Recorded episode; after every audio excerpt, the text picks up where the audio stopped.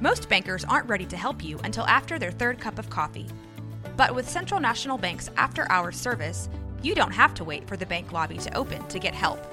You can contact us from six to eight thirty in the morning or from five to ten in the evening, and we'll connect you to a real, live, local person who can answer questions and fix problems seven days a week. Bank different. Bank Central. Central National Bank. Member F D I C. This is a Rogue Media Network podcast. This is three sixty-five Sports, powered by Sikem three sixty-five dot com.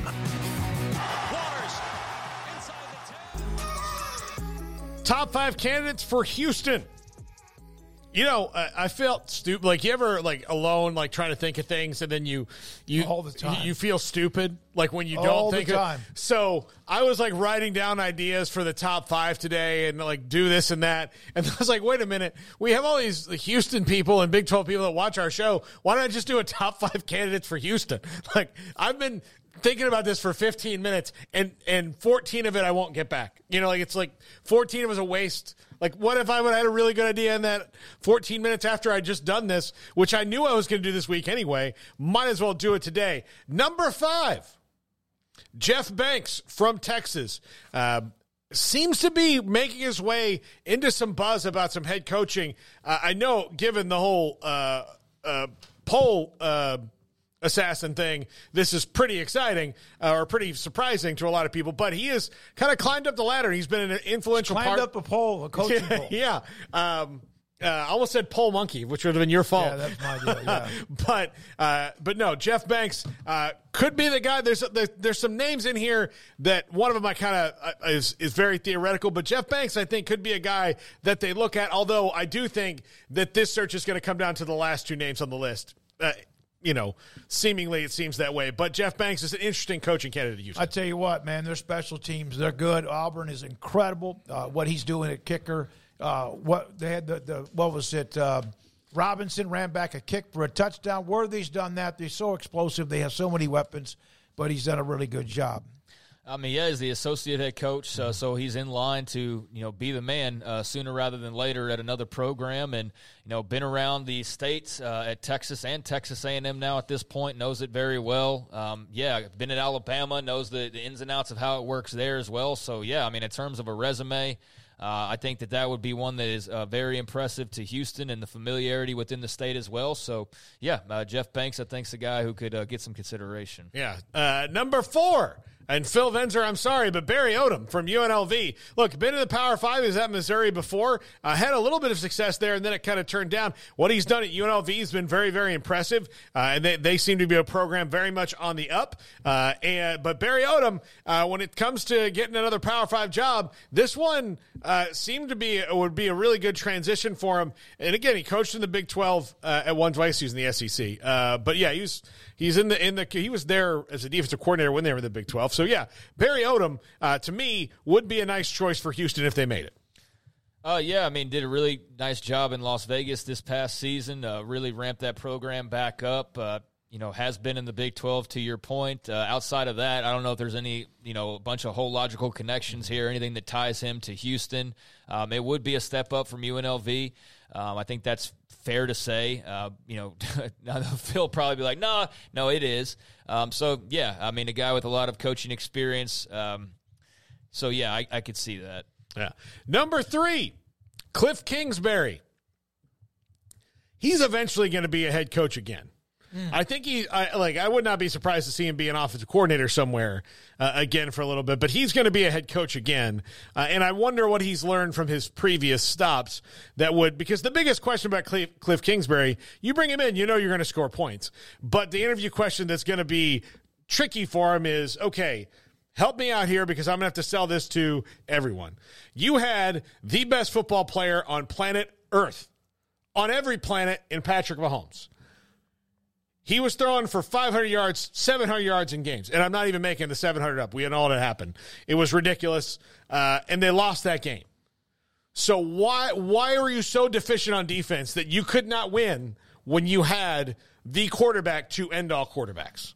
And that would be the question for any head coaching job he would get.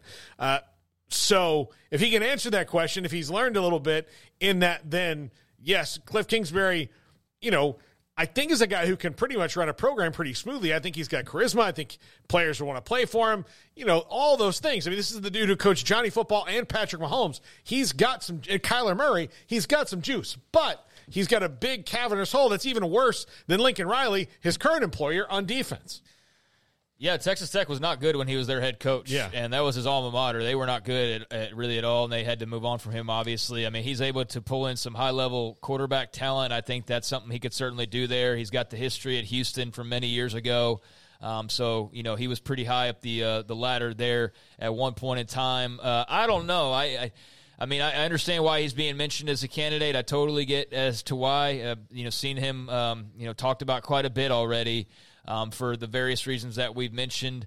I don't know how seriously Houston would consider him, but, uh, yeah, that's certainly a name that's that's been floating out there quite a bit.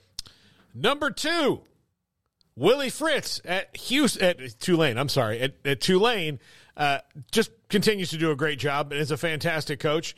Uh, my only thing about Willie Fritz is if you're – Houston, and you you want a guy that you know. Willie Fritz is like sixty-three. You know, he might be at a spot. He's living in New Orleans. He seems to – we've had him on the show like two or three times. He seems to really love the Tulane job, and I don't think he's just putting that on. Like, he he really does love that job. It, like, he's got – that's his program now, and he can kind of retire at Tulane, and that, that would be great. But he does, you know, warrant us a, a shot at the at the Power Five because of what he's done if he wants it, and – Houston and New Orleans aren't that far apart. He wouldn't have to move that far. He recruits that area anyway, and he would recruit it with more um, you know, clubs in the bag at being in the Big twelve. And he's one of the better coaches in the country, uh, hands down. So Houston would be silly not to ask him. Uh, there's something that's very funny, and this is just your, geography-wise, but Houston and New Orleans are actually really far apart. They're five hours away yeah. from one another, and that's how big the state of Texas is. But um, sometimes it, it does seem like they're well, kind of right there. I, I know what you mean. I'm hours, not, I'm not you know, knocking yeah. your, your yeah. phrase. I'm just saying for people that don't realize, though, it's five hours yeah. away from each other. That's, yeah. that's not nothing. Um, and at his age, I think that, you know, I feel like he would take a bigger job. To, yeah. to pull him away. Is Houston that much of a step up, or is he just looking for a new challenge? If he is, then sure, that makes all the sense in the world. But as far as like a big competitive advantage and a step up, I mean, I suppose that they're making way more money now than Tulane is, but is it worth, you know, picking everything up and, and moving on along? I don't know. I don't know Willie Fritz uh, at all to, to know whether or not that would be attractive to him, but I mean, Houston could certainly do far worse, and he would be a great hire. I do think the age is somewhat of a concern just because, you know, how long is he in it for? What are his thoughts on the future and how many years he wants to continue coaching, that type of a thing? But a tremendous head coach. Just don't know if Houston's enough of a pull for him to want to to, to make that trip.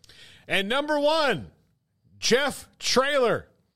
I thought he was the best. Look, and I, I love the Mike Elko hire at A and M, but I still thought Jeff Traylor was the best guy for them to hire. Uh, but uh, I think Jeff Traylor would be the best guy for a lot of schools to hire. And if somebody isn't hiring this year, somebody's probably going to hire him next year. And uh, that arc, like, you know, we haven't talked about Arkansas a lot because we don't, you know, we're not a privy to that much information. But Sam Pittman seems to be under the same kind of thing as as Dave Aranda, and that's a job that would go after Jeff Traylor. I, I do believe uh, if if it were to come open next year, if he does not improve. So um, I just think he would be perfect at it. I mean, you put him in Southeast Texas, he's gonna he's gonna own that era in recruiting. He's gonna do so well, and you give him more of the resources, the stuff that you're pumping into that program. Uh, Jeff Traylor at Houston would be a home run, home run. Yeah, I I uh, it's gonna be hard for me to imagine that if, in fact, he doesn't get the job at Houston, that it'll be that, that he'll have to wait another year. Uh, there'll be openings even after the bowl game. We never know. But as far as the fit, Arkansas, he's been there before. Obviously, anything in Texas would make sense, that he might end up waiting another year, which for him only makes him more valuable. Yeah, I'm just curious, like, what a school like uh, you know Baylor is thinking. I mean, do they feel like Jeff Traylor is a worthwhile pursuit? And if so, why wait and risk that he's not there next year? Um, that's that's a very curious piece of this to me is um, whether they even looked that direction or not. But, I mean, yeah, this would be a great hire for Houston. Uh, obviously, Houston is not uh, like you uh, – you know, typically would, would maybe have in most metros as, uh, you know, New Orleans is an L S U town, right? Um, uh, you know, there's probably other better examples to give, but uh, here in Texas, the city of Houston is not a Houston town. It's an A and M town. It's a Texas town. It's an L S U town. It's a yeah. sprinkling of other things, and it's also a, a Houston town, you know, down at its core. So I do think he could wreak a lot of havoc. He'd still lose plenty of guys to all the schools that I just mentioned. He wouldn't be able to just run in there and run roughshod on recruits, but he'd be able to do some some good damage and bring in a lot of talent. Uh, they'd be well coached. Uh, obviously, a tough loss for them this past weekend that we uh, we didn't get around to against Willie Fritz in Tulane. Um, but, yeah, he's a heck of a coach, and I'm just curious now of kind of what the holdup is uh, at this point. I mean, he's got a bunch of experience. He's been at U T S A for quite a while now. He knows the state. Uh, he knows the S E C. Uh, so, yeah, like what's what's the big holdup here for Jeff Traylor other than just timing? And maybe it's just timing. Maybe that's all it is. But, yeah, you'd have to imagine that sooner or later he's going to make a jump. And the way the, the – everything's building up. I mean, him in Houston would seem like the, the most logical uh, I, conclusion. I think that his value goes up because of the schools that are, for example, Baylor, Arkansas, Houston. If Houston, you never know what they're going to do, but uh, his value to me only goes up. One also thing, one one thing also to think about is where you have these openings and it doesn't work out. Don't forget, a lot of people have about the same agent. They're talking to about who's being offered, what is available. Some A Ds have the same agent as coaches, and you wonder how much discussion among all of that might lead to somebody either being hired or playing the game of just wait, your, your time will come. But Jeff Traylor, another year it appears, if it's not Houston, at U T S A. Yeah, does he know what it's like without Frank Harris being on campus? Yeah. After all this time, well, he's got McCown. He got one of the McCown kids. No, I understand that, but, but you're just, right. It's a different animal. He's been yeah. six, seven years with Frank Harris there in San Antonio with him, so it's going to be a, a weird year uh, if he's back there from just that standpoint. But yeah, they'll be fine, and he'll be good wherever he lands. But uh, yeah, just possibly having to wait a little longer than uh, expected. And I'm glad you didn't include Tom Herman on here because I think there's a snowball's chance in hell that Houston would welcome him back under any circumstances. It doesn't seem like anybody's real keen on that idea given how he left the first time around, but I've seen that floated around quite a bit. Obviously, as everybody's just kind of speculating and trying to put two and two together. That Yeah, don't yeah. don't Ike Turner that thing. Right, yeah. exactly. Hey, everybody, all of you, we had a bunch of you on the chat room, but uh, we understand that's just a very small amount of what is watching or listening to us every day. Had a couple of more reach out to me over the weekend, bumped into somebody uh, at the golf course who listens and watches us. I was at Waco Custom Marketplace, young man, asking me, he's a big Texas fan, asking me about what's happening next with them as far as the game before they played Tech, and also, of course, now they play Oklahoma State.